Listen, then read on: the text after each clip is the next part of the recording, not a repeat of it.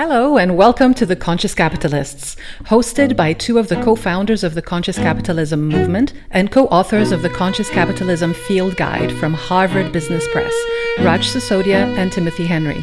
Each week, this podcast covers current events and business news, and Raj and Timothy's latest thinking on what it takes to build a conscious business. For more information and notes from the show, go to www.theconsciouscapitalists.com. And now, Raj and Timothy.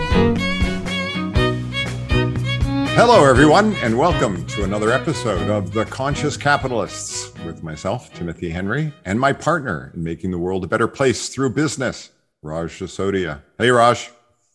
Hey, Timothy, good to see you after a little summer hiatus. Yeah, yeah, we'll have to get back into the rhythm of these things. And so, for the listening audience, any faux pas, you know, it's just because we're rusty, and we'll see what the editing does to make us all sound good. Today, we are really, really lucky to have the person we have with us today because he and his organization are really making a difference in this whole discussion about reinventing capitalism. And today we have Martin Whitaker, who's the founding CEO and current CEO of Just Capital and is responsible for the overall leadership of the organization. He's also a co founder and board member of the CREO Syndicate, a family office investment network a board member of Carbon Disclosure hmm. Project US, and a member of the Forbes Finance Council and Forbes contributor. As if he doesn't have enough to do, he's also won a couple of awards recently. You know, he's been named to the 2020 NACD, that's the National Association of Corporate Directors, Directorship 100. That's their annual list of the most 100 influential people in the boardroom and on corporate governance. And he's been also named to the Business Insider's 2020 list of 100 people transforming business. Now, I've also got a plug that he's a, uh, he's got a doctorate uh, from the University of Edinburgh. He's got an MBA from London University, University of London, and most importantly, he has a master's degree from my hometown, McGill University, and a BSc from the University of St Andrews. Martin, welcome. So glad to have you with us. Timothy, thank you. Raj, great to be here. Well, I should just like stop the podcast now. I appreciate the kind introduction. I don't want to I don't want to uh, uh, disappoint. So, so, but, but no, th- thank, thank you very. It's, it's great to be here. I'm, I'm, I'm super excited. You know, uh, you guys both really eh, um, instrumental to this whole movement, this whole space, and um, you know, we're just trying to make our contribution in whatever way we can. So, really appreciate the chance to meet with you today and talk about that. Well, I, I love, you know, we'll get into all the things that Just Capital does, but I know that you begin with your mission statement, which is always a good thing. What's your purpose? And if I've got it right, it says we are capitalists committed to stakeholder capitalism. And maybe begin with that, the definition of stakeholder capitalism, because that's sort of at the core of I think what we're going to be talking about today. Yeah, it's it's really quite simple. I mean, we're we're we believe that companies create value for each of their stakeholders. Um, and that in doing so, they create value for the companies themselves and their investors. And that's that's the best path to long long-term success for any business and for society more broadly. Um, it's certainly a better path for capitalism, which is obviously under threat these days. And and we don't think that that that's sort of antithetical to making money and free market economics. You know, in that sense, we feel as though it's a path to, to have a better form of capitalism um, that works for more people. And, and that if you have that, you know, good outcomes uh, will be created. Brilliant. Love it.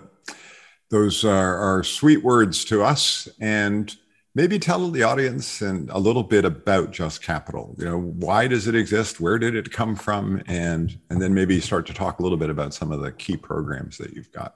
Sure sure. It's kind of an interesting story. So um it really began with deepak chopra and he was teaching a course at columbia. I don't know if you know this but it's kind of an interesting story. So he's teaching mm. teaching a course on on sort of just markets and he he in a, in a sort of a post occupy wall street world you know he began to think more more more carefully about what, what is the role of business in creating a purposeful society? How can companies play a role in, in bettering people's lives? And, um, you know, this idea of the just company uh, was, was sort of, you know, sparked within him and in his class.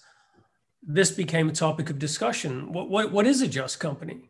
What does it look like? What does it do?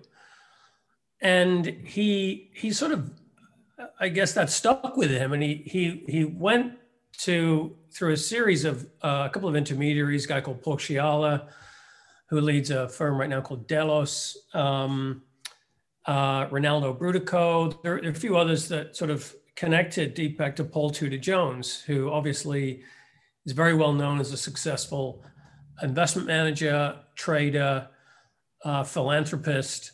Um, and Paul's instinct was that's really interesting. I wonder if that's an investment um, proposition. If you invested in just companies, how would they do? So they did a little bit of um, sort of back testing and analysis. This is sort of late 2013 and realized actually it's kind of interesting. If you created an index of companies, you might be onto something. They then began to think about the question of, well, how do you define just? You know, who defines that? And so this notion of, well, it doesn't really matter what Deepak thinks is important, or it doesn't really matter what Paul Jones thinks is important. To their credit, and I, I suppose you know this is sort of like a vision that I'd like to explore with you on this podcast because I think this vision has sort of really taken root. It's about what the public believes, and that that if you can align corporate behavior with the public's priorities, uh, what they think is important, um, you could do something really interesting. You might even maybe restore some faith in business and capitalism as a force for good. So, so just capital was sort of conceived with that in in mind, and we've built an organization that basically does three things. First of all, as a nonprofit, this is all as a 501c3. Very important for people to understand that. So we we do a huge amount of survey work, and every year we survey thousands and thousands of people on a fully representative basis to ask to, to really answer that question what is what does a just company mean to you what does it do and so that gives us a whole set of issues which which have been identified through that polling and survey work which is all weighted according to individual preference um, we then as, as, as, a, as an organization go and gather data so we can measure and track and rank and analyze how large publicly traded companies in America actually perform on all of those issues. Um, so that's a whole research process which we can which we can get into leads to some very interesting observations brings us in very close contact with large large corporations and then the third set of things we do is we take all of that data all of that research and we drive change so we produce rankings, we produce a lot of media content, really trying to spotlight leadership, showcase best practice, and incentivize companies to drive change. We do a lot of work in the investment world, working with investment managers who license our data to build just investment products so investors can invest in the most just companies. Um, we do an increasing amount of sort of public campaign work. So the companies we award a, a, seal to those companies and they display it and use that as sort of a public affirmation of their leadership. And increasingly doing work in the policy domain to try and explore what, what, what might policies look like that could support a more just economy. But I think the backdrop to this, which has really actually dramatically changed over the last seven years since we started, I became CEO in in in July 2014, so I'm just past the seven year mark, and um, the backdrop really, I think, is one in which capitalism right now and stakeholder capitalism is is a topic of of very you know high level and important debate. What what even is it? Um, there's disagreement over over what it is. There's disagreement over how to pursue it. But I think it's a defining one because I think if we don't get it right, if we feel as though a business as usual is is the way to go. If that prevails you know you can be very fearful for how that plays out. Um, how that what, what, what does that result in? Um, and what does that mean for society where inequality and people feeling sort of like disengaged like it's not it's not really working for them that's a very dangerous that's a very dangerous feeling. So i think the the, the underlying thread here is is a very important one and we'll link back to um, you know to to all of our futures and then what does the next generation of capitalism in america look like and around the world? Well you know you and i have had a prior conversation and in that conversation i, I shared uh, this book that i've been reading lately the world according to peter drucker by uh, reporter jack beatty and um, in that book he has a chapter where he summarizes the first four books that drucker wrote in the late 30s and through the 40s during the war and what he was doing was saying, hey, listen, capitalism coming out of the Great Depression is in a crisis.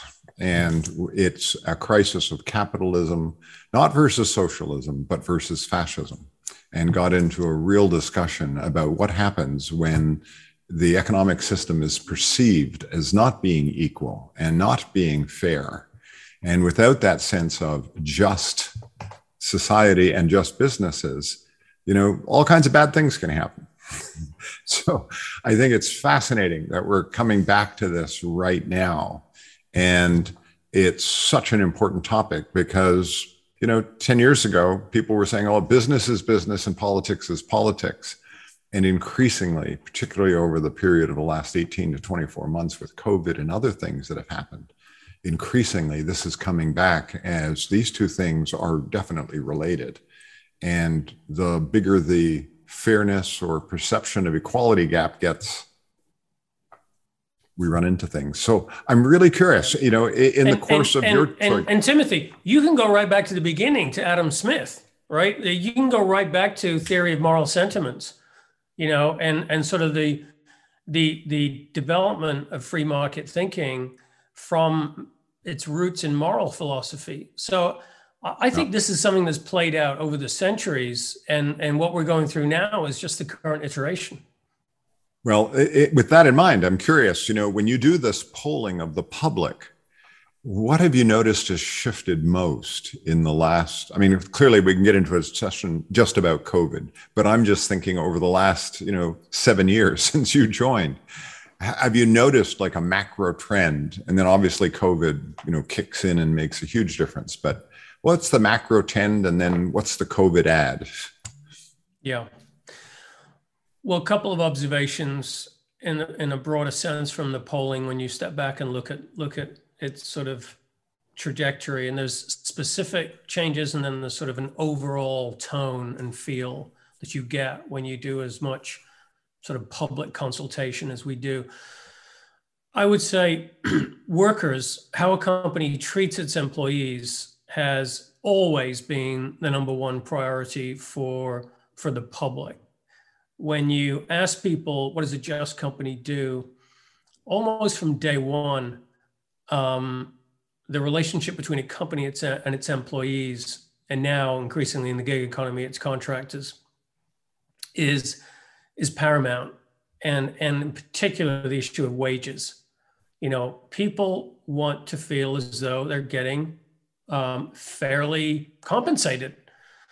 And the idea of a, of a fair shake, a fair day's pay for a fair day's work is surely a universal one, you know, and we see that we, uh, in terms of the demographic breakdown, that, that issue and, and that stakeholder, the worker, is important no matter how you break that down by economic bracket, by race, ethnicity, gender, location, political ideology.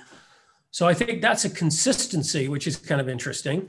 Um, I think we've seen certain issues ebb and flow. We saw environment very important a few years ago, and then it sort of dropped away. And last year was less important because I think people were very focused on health and safety. Obviously, during COVID, after George Floyd, very focused on what companies were doing on racial equity, uh, diversity, and inclusion in the workplace. Um, and so we've seen, you know, events on the ground, if you will, show up in the polling.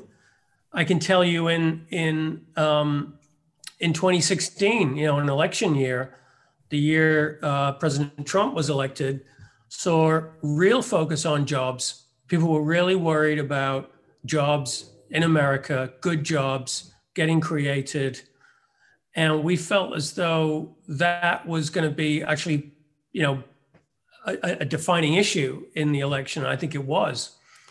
Um, most recently, we've seen issues around integrity rise to the top.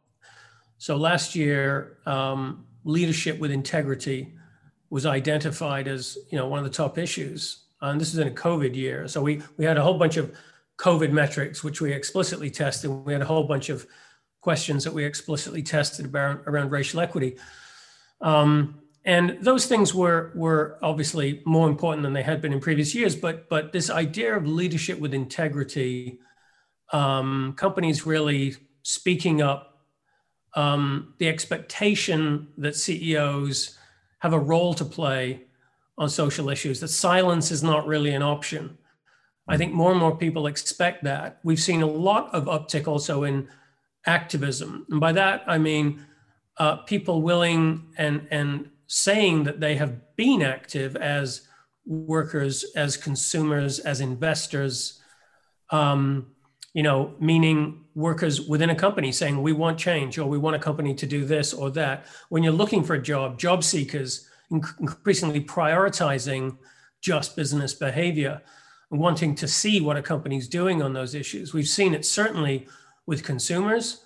Um, and I would say the, the, the, the stakeholder that we're very close with, which is the investor community, a massive uptick over the last seven years since we started polling in, in ESG investing.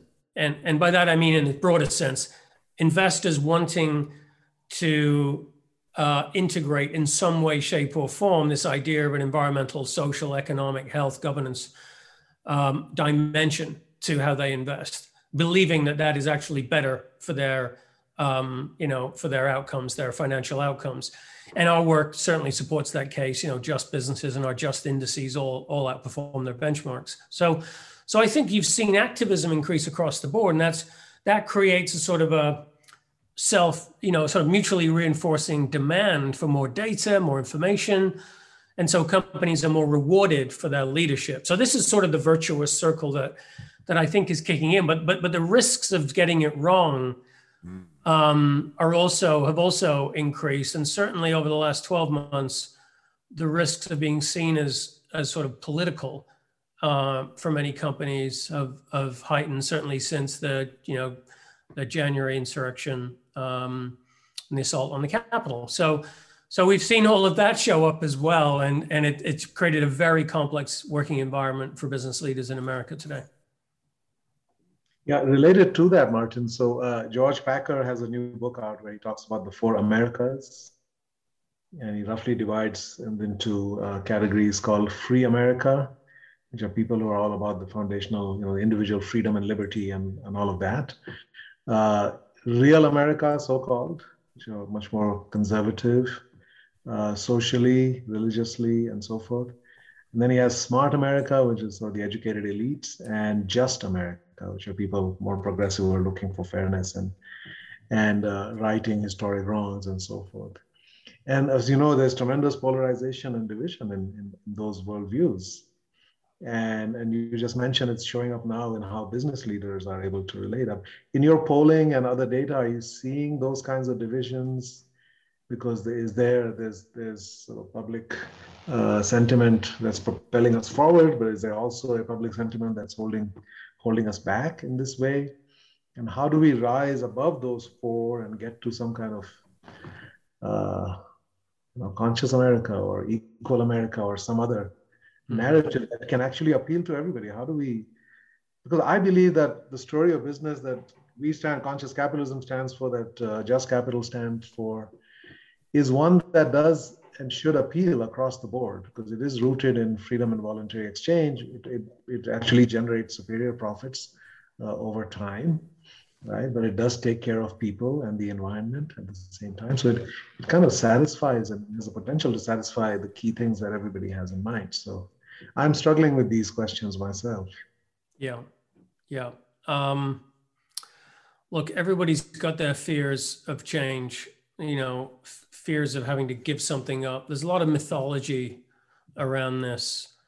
Um, the mythology, for example, that somehow if I pay my workers more or invest in, you know, human capital, this is to the detriment of my my shareholders. You know, if I'm if I'm, you know, if I'm a big corporation and I'm investing in the health or educational infrastructure in the towns and villages and cities where I operate, that that's somehow taking my eye off the ball as a business leader and I'm, I'm not really serving my shareholders well.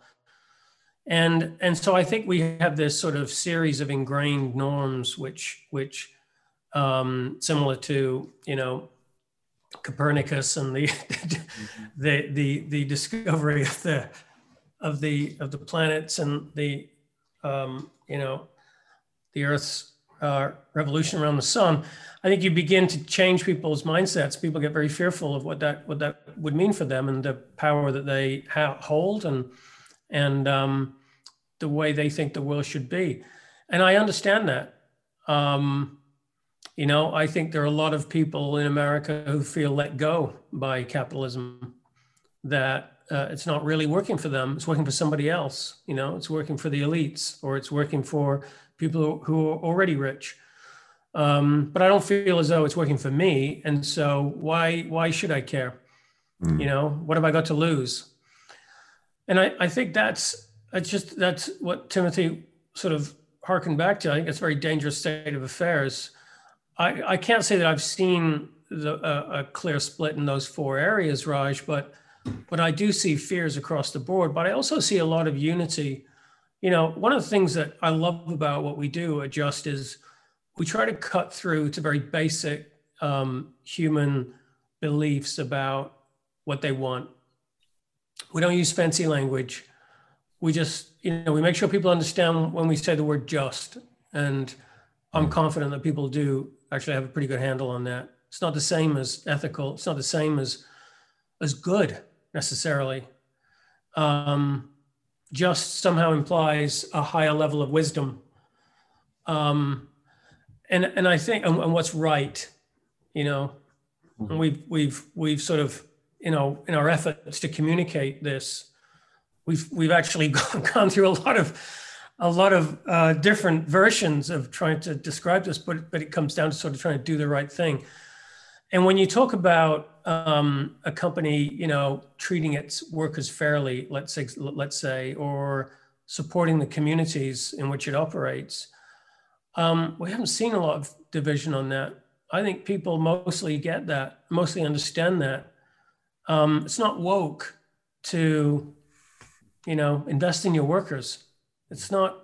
It's not woke to be concerned about the communities where you, you know your your people are you know where you operate and where the your employees live you know um, i think i think what what's happened is um, you know we've got people's people prey on on fears and present this idea of of of stakeholder capitalism as we conceive it as being one thing or another. Even in the last week or so, we've seen a lot of quite vitriolic debate around mm. what it what it what it is or isn't. And I, it's interesting to me we can't even agree on what we're disagreeing on.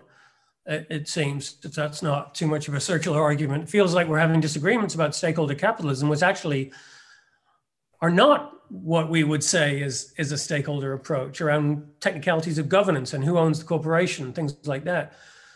So I think when you boil it down to its basics, Raj, most people want the same thing and and want it to work better. And that, that needs to show up in their daily lives. How they put food on the table, how they um, save for their retirement, how they put a roof over their heads, how they care for their family and build a future for their kids.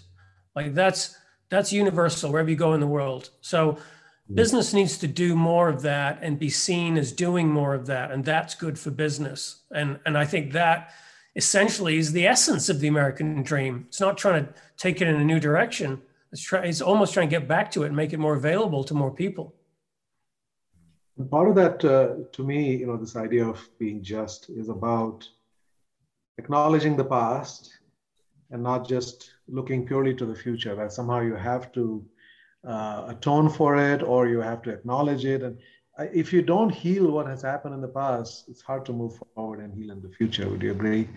And I think that's where a lot of people also get stuck. That we don't want to talk about what happened, you know, 50 years ago, 100 years ago, etc.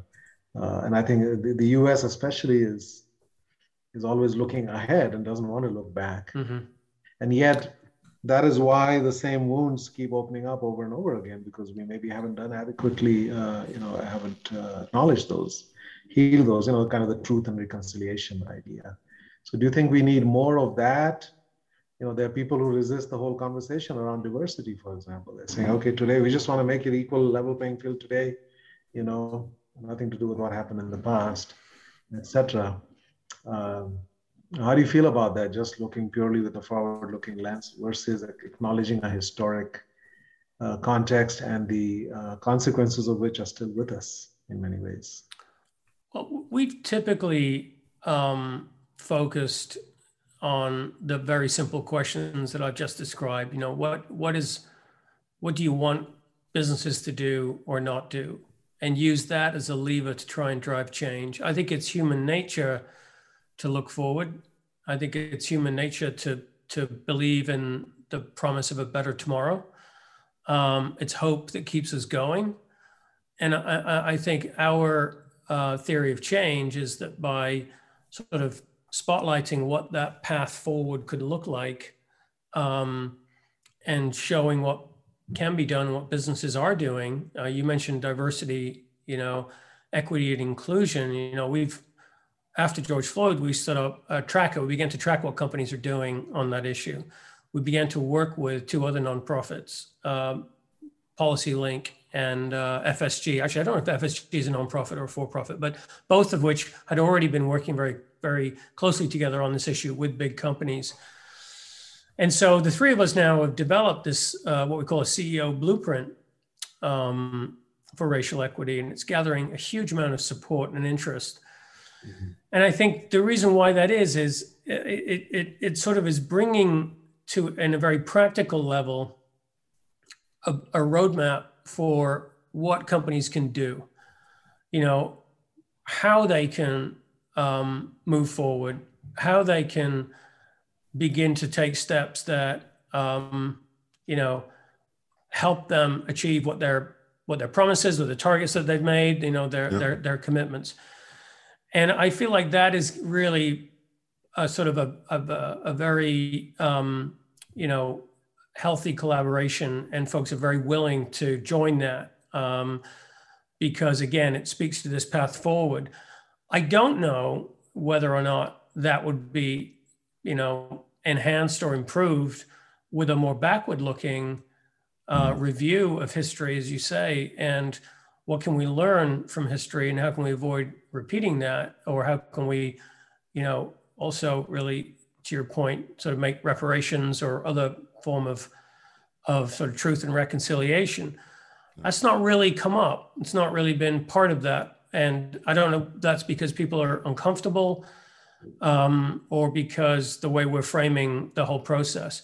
But I do think that progress is well within our grasp. Concrete material progress is well within our grasp by by sort of bringing that forward path to life and having it be very specific. So I, I don't think it I don't think it's a, a, a necessary for progress to be made. Um, you know, and it's for others really to say whether or not that should be done to improve, you know, that path forward. All I can really talk to is what we're doing and what we see working. And is that is that a document that's publicly available already? The the CEO blueprint. Oh, sure, sure. Yeah, if you go to justcapital.com, we've got a whole series of of uh, content and features there about our work on racial equity um, and the blueprint is very prominently featured. And if anybody has any trouble getting hold of it, just let me know. But it's all public, and we want we want you know obviously we're trying to drive public awareness of that work um, because it doesn't have to just reside in the realm of large corporations. You know, this is something that could be picked up by any any company who's who's keen to see, okay, what can I do? You know, how can I be better? What are the what are the big corporations doing, and how much of that applies to me in my situation? Well, I want to connect the dot to that to something you said earlier about leadership and integrity. And, and I think it raises a really interesting question around the CEOs who do embrace something like the blueprint and their responsibility for then saying something publicly because not saying something is saying something. And you know increasingly that's becoming an interesting discussion that when it comes to these questions of equity and diversity and you know even to some issues like voter rights um, you know there is a sense of integrity. You can't internally be telling everybody we're behind this blueprint. We're trying to do this and then be silent when asked by the reporter do you have a point of view on this? So i'm curious what are you seeing in that space between that that question of integrity and this kind of blueprint work? Well first of all i 100% agree with what you just said that it is an issue. Um, the sort of the, the gap between word and deed. So you know how are companies closing that gap? How are they showing progress you know i i, I think there's a growing sense that companies don't have to um, be silent until they've got a great positive wonderful story to tell um, you know, I think there's a there's a sort of a gritty vulnerability to this journey, which is also very interesting to a lot of stakeholders. And companies can can gain real um, credibility, I think, by by showing a little bit of vulnerability about how they're doing. It's an interesting sort of case study to us was was um, PayPal, who we work closely with, and Dan Schulman tells the story of how they really began this journey on, on what has now become a, an initiative we have with them called the Worker Financial Wellness. And it began with a survey he did of his staff to say, Hey, how are you doing financially? And he expected, as he says, um, a great story. They're a wealthy company. They're one of the world's top technology, you know, and and sort of payment processing financial services businesses. And he expected it to be a great story. And it turned out it wasn't so great because there was quite a few people who worked at PayPal and maybe mainly in their call centers who were really experiencing acute financial distress. But until they, they asked themselves that question, they, they just didn't know.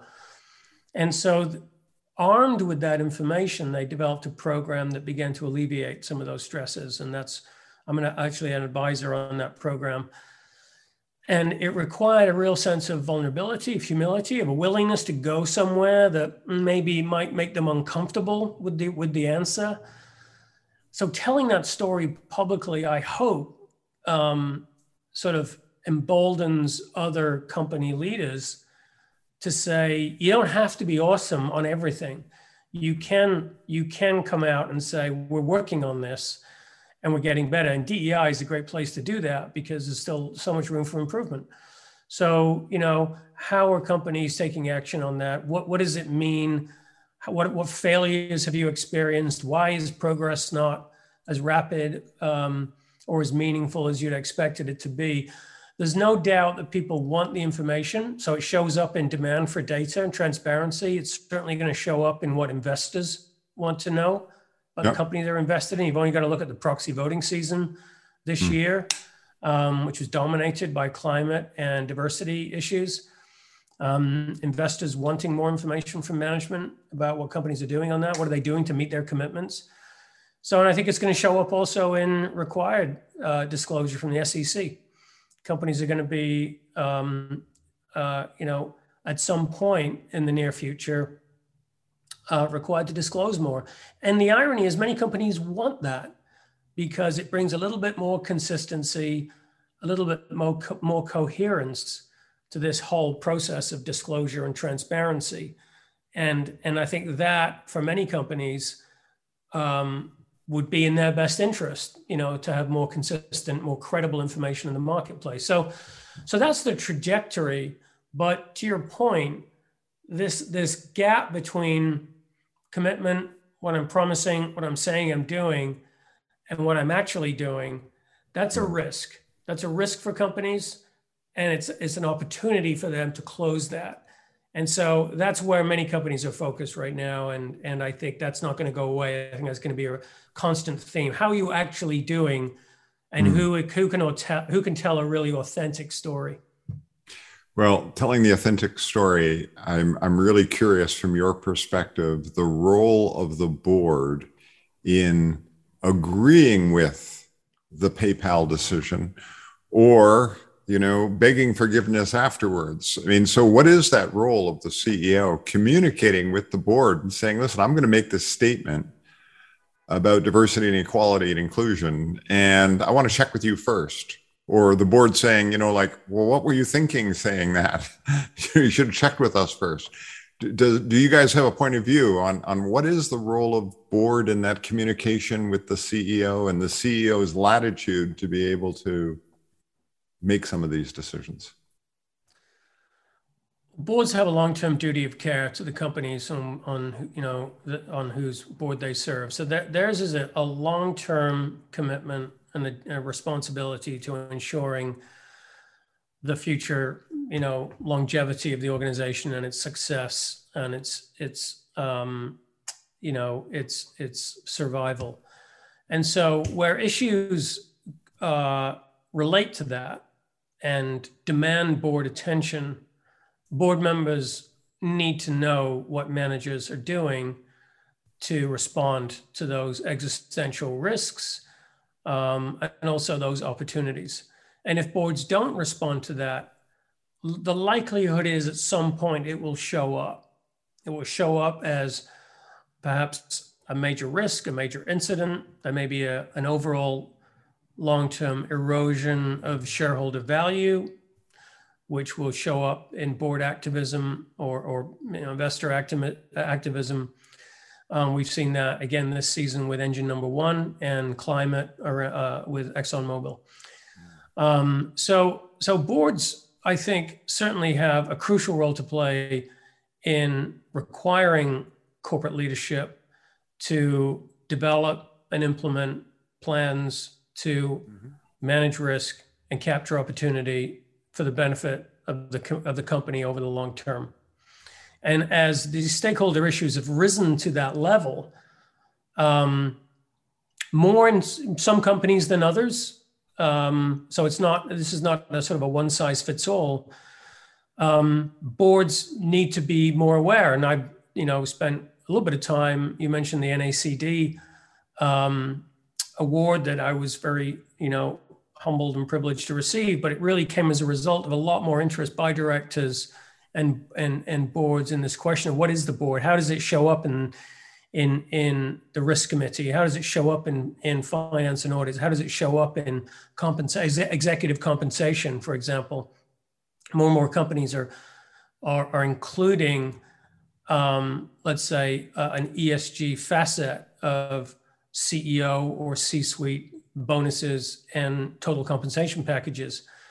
So, so you see it show up in lots of different ways. And I think what it, what it means is that board members, certainly large publicly traded companies, but by no means limited to that, have to be much more aware of what this means for uh, for their for their duties. What does this mean in terms of fiduciary responsibility? What does this mean in terms of you know the future of my company? And and and and the questions that I ask of management. Um, and certainly we've seen a lot of that. So that that that's sort of that's sort of not a you know it's it's it's it's a I think it's um probably a more of a generational shift, but certainly much much more important now to be to be aware of that. If you're an oil and gas company and you're a board member and you're not asking pointed questions about how companies are responding to uh, you know climate change, you know you're not really doing your job. Martin, uh, most of your data gathering uh, and analysis is US based, is that correct? Or... That's right. All our polling is US based. The companies we track are international, obviously, that, that they're the largest publicly traded corporations. And some of the polling work actually identifies global issues. I mentioned climate, but also human rights, supply chains, things like that. Do you have a sense of whether uh, we, uh, the US is, is ahead of most other regions in the world? Or are there regions that you think are moving faster in, in these issues?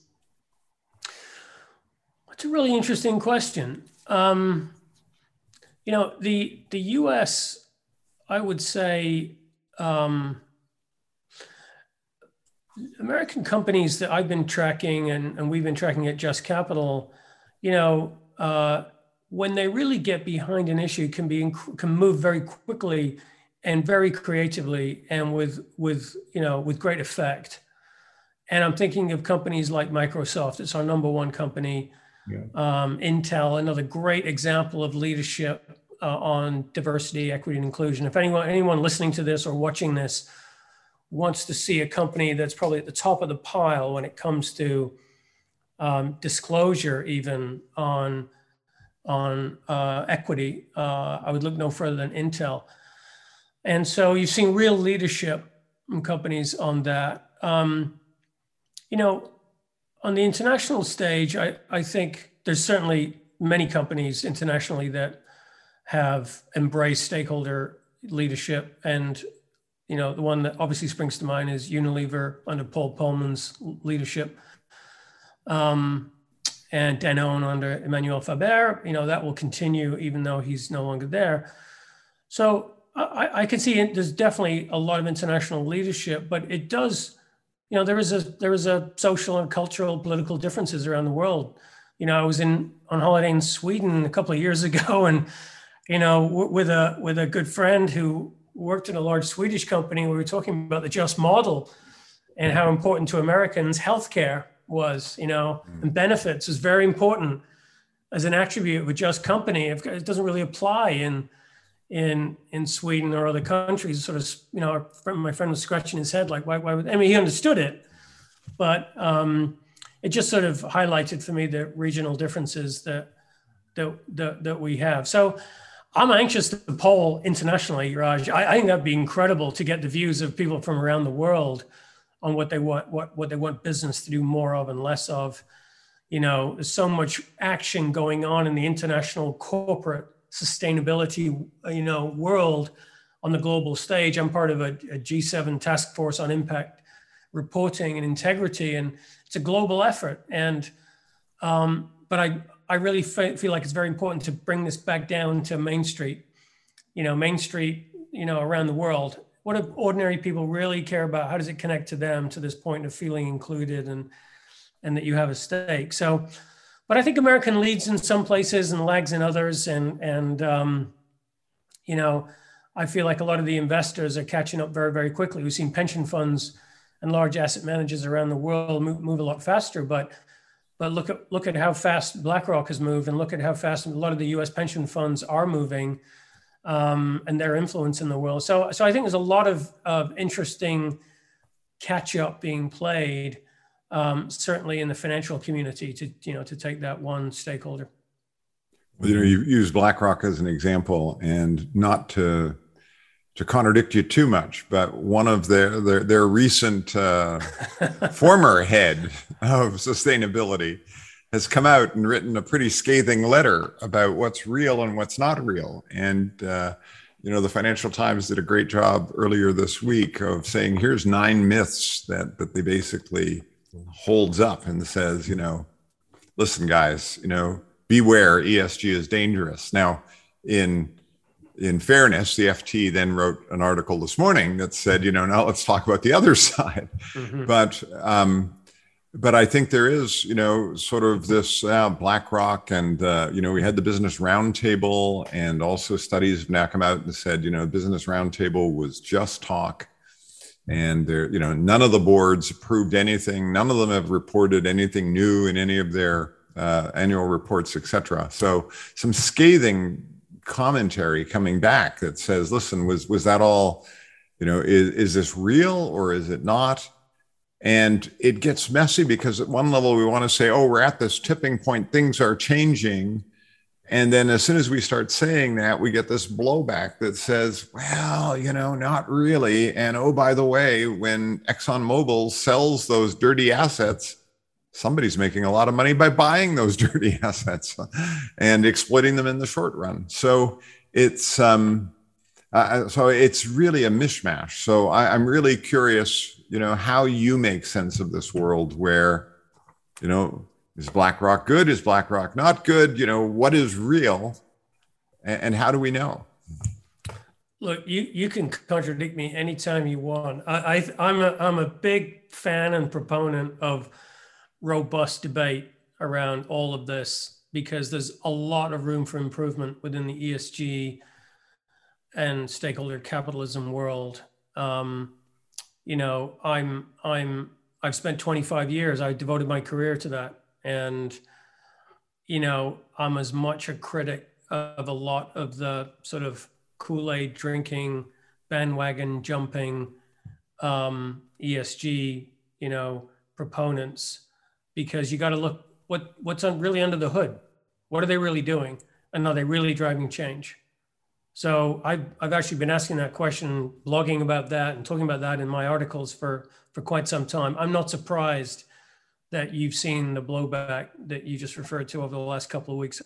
I think it's important that it happen because I think it will flush out, um, you know, more discussion on what's real and what's not. And it will force those who are really proponents of, of ESG and stakeholder capitalism like me to think in a more disciplined way you know, to respond to that uh, in a thoughtful way. So it's not just hand waving, um, it's real. So, with that said, um, I think we are in the early stages of a long term transition here. It's not surprising to me that um, there'll be critics, and each will have their own motivations. I don't know the guy from BlackRock. Um, he wasn't at the company that long, and he had a good title, but I don't know how much of all of BlackRock's work he was involved with. I'm sure there's a backstory there. I know what BlackRock, I've been following BlackRock for many, many years. Uh, you know what they've done in terms of their their engagement, corporate engagement, um, how influential Larry uh, Fink has been uh, within the asset management community. And sure, they may not be doing everything people want, and they may not be going as fast as some people want but I certainly don't think it's dangerous, as the FT said. I think that's a headline. That's just clickbait. You know, um, the fact is that that capital flowing into companies and and a sort of let's call it you know a direction that drives forward leadership from companies that are addressing societal needs is a good thing. Um, and it's going to get a little messy and we need better data and we need to know what outcomes are actually being created and we need to know how to get the most out of every dollar of capital that's going into impact so we can figure out okay well how does that get optimized you know so there's just a ton of quantitative work that needs to be done um, in order to make that uh, make that you know better um, but i don't think that you have to have governance reform you know to lift wages you know, we, we don't have to see. I, I, I don't believe that the BRT statement is an empty promise or just mm. words, because we track in a data driven way just what those BRT signatories have done. And, you know, I wish I had it to hand here or a slip of paper, but those companies, the BRT signatories, so the publicly traded BRT signatories for the re- revised statement of purpose of a corporation typically, you know, do better on DEI, do better on fair pay, are more generous philanthropically, creating more jobs. You know, they do well across many, many of the things that we track. And that's not my ideology. I'm not, that's not a hand waving belief. That's data. And so I, I feel like, and perhaps none of that needed a change in corporate documentation. So that's not to say that governance reform or governance change couldn't accelerate a stakeholder economy, but you don't need it in order to be a stakeholder driven company.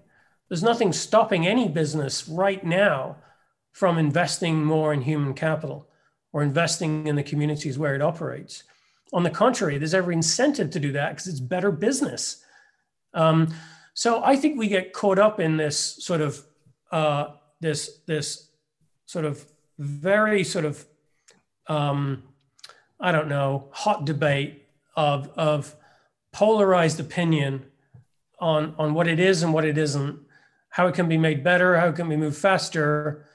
And I, I think that's all that's all fine. That's going to happen. Uh, people want to sell books. People need to drive their own agendas. People need to sell or drive, you know, clicks, fine. But at the end of the day, let's look back in a few years' time and say, okay, are we actually creating outcomes that are bettering society? How are those businesses doing?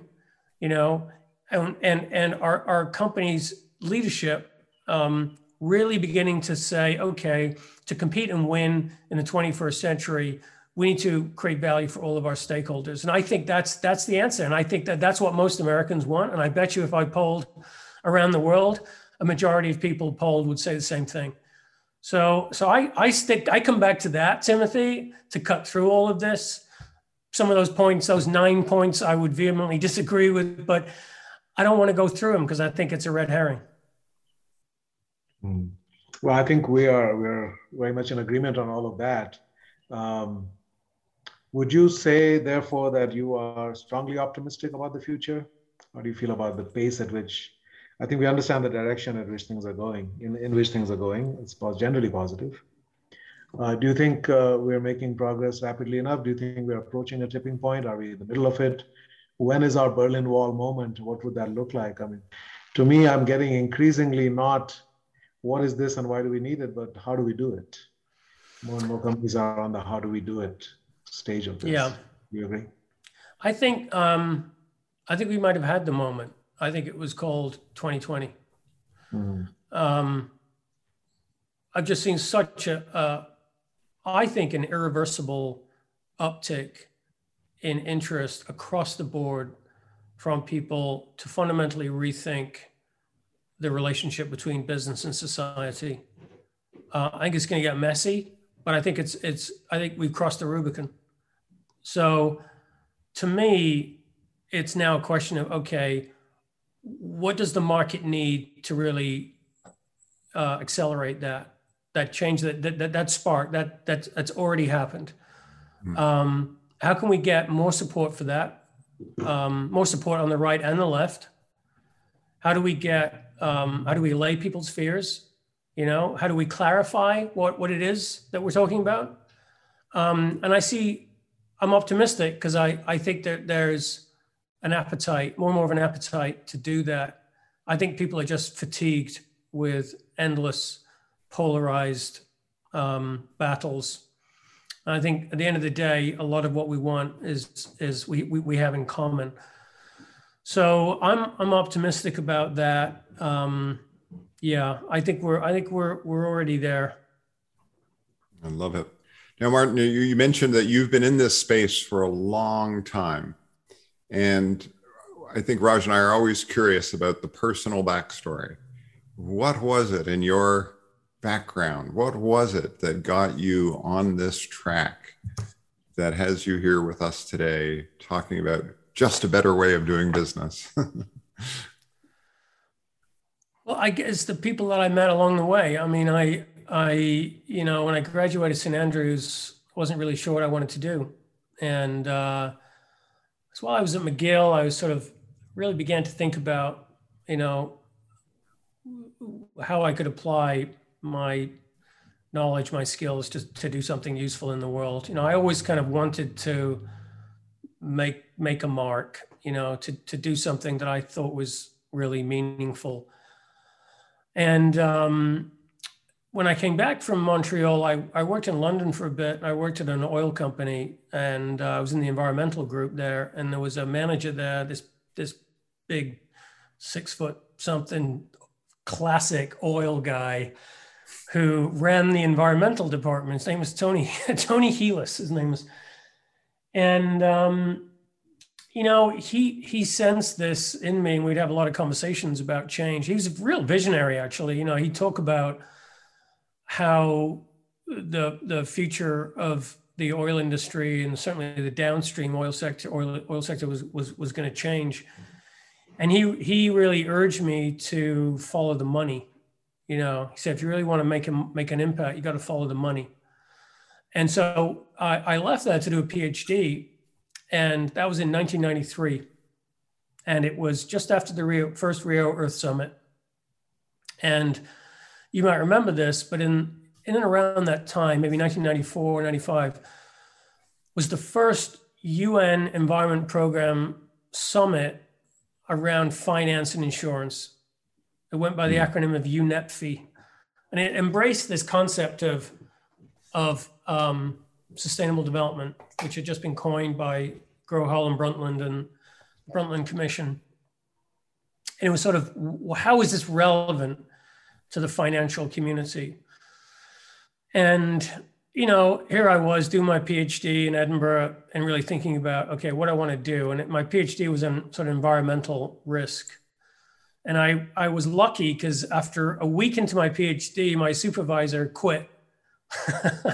it doesn't sound very lucky, but let, let, let me finish ah, I'm sure there's a follow up to that. he said, I got good news and bad news. bad news is I'm leaving the university. I'm going to get you another, you someone else is going to supervise you.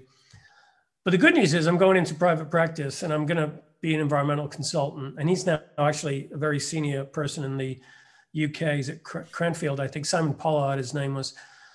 And he made sure that my PhD was rounded in sort of grounded in, in, in real environmental challenges. And I had the luxury hmm. of, it's probably one of the first PhDs in environmental science stuff in, in, uh, in the UK, I'm, I'm guessing, but but but um, I took courses in everything. I took courses in agriculture, in politics, in you know, in sort of like oceans and water. I took courses on on sustainability. What what does that mean? And I I just I had this voracious appetite to just sort of surround myself in this thing and I just had a gut feel. That's what I wanted to do, and I I wanted to be, go to business. So I felt like I had a natural, um, you know, just a natural draw to the world of finance and business, and I felt like that was a great way, a great lever. And and one of my PhD peers went off into the nonprofit world. Another,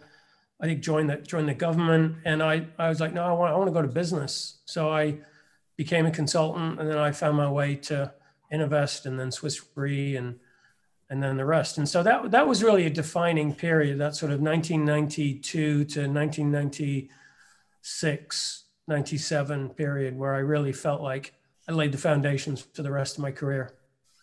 Cool. Cool. Now, I loved having you on today. I think Raj and I both enjoyed this was great. And if people want to know more about Just Capital or more about you, what's the best way for them to contact you? Well, if you just go to justcapital.com, we are, as a nonprofit, everything we do, we put out there, and all of our reports, all of our research, our contact details, it's all there. So it's really the best resource to follow up from anyone who's interested in what we're trying to do and become part of it. And we we actively encourage that. You know, we're we're here to try and create something that is bigger than ourselves and as a nonprofit it's really interesting first time i've run a nonprofit i've never worked as hard i've never been as passionate about what i do um, and so i really uh, we're, we're in open for business mode so i would encourage anyone to follow up if you're interested so i was going to ask you what is next for just capital what do you see as some of the new domains new areas that you might enter into that you haven't gone into yet very much in growth mode we want to expand the number of the just family of funds and our sort of assets under influence. We want to expand our polling and our survey work and deepen that. Um, we certainly want to expand the platform for tracking companies. We want to be the most trusted, objective uh, source of company stakeholder uh, performance information. Um, we want to drive change at scale. We've got a series of programs, Raj, that that are areas where we've we're really leaning in with the support of different um, foundations and, and donors to drive change on specific issues. And worker wellness and just jobs is one of them. Racial equity is another.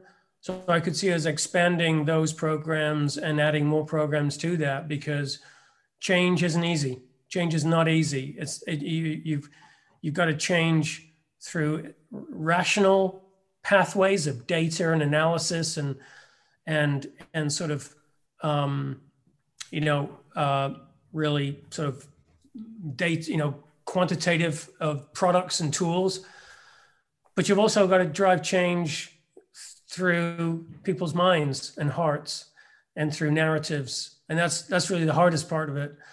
So working much more closely with the people whose both lives we're trying to change, you know, and improve, telling the human stories behind that. Who are the heroes today in companies who are driving change? That that to me is a fascinating story yet to be told. So I think it's just a tremendous uh, opportunity that we have, and and uh, that's I'm really excited about that future. Well, I want to thank you for the work you're doing and uh, the incredible leadership that you're showing there. It's really a gift to all of us, and you're making the world better every day. So thank you so much. Yes, thank you, Martin, for joining us today. And thank you, our listeners, for joining us as well. And on whatever channel you're listening to this podcast on, feel free to go down and hit the subscribe button. And if you'd like to leave Raj and I any comments or questions, please feel free to go over to the Conscious Capitalist podcast. Theconsciouscapitalism.com is where you'll find us, and you'll note there that there's a place where you can send Raj and I a message with any thoughts or comments. Thank you again, Martin. This was wonderful. Uh, fellow travelers, um, just a better way of doing business, just business. Gotta love it. Thanks so much. Thanks so much. Really appreciate the opportunity. Big shout out to the Just team. Keep going. Awesome work. And uh, really grateful for the chance to come and, and uh, talk about it today.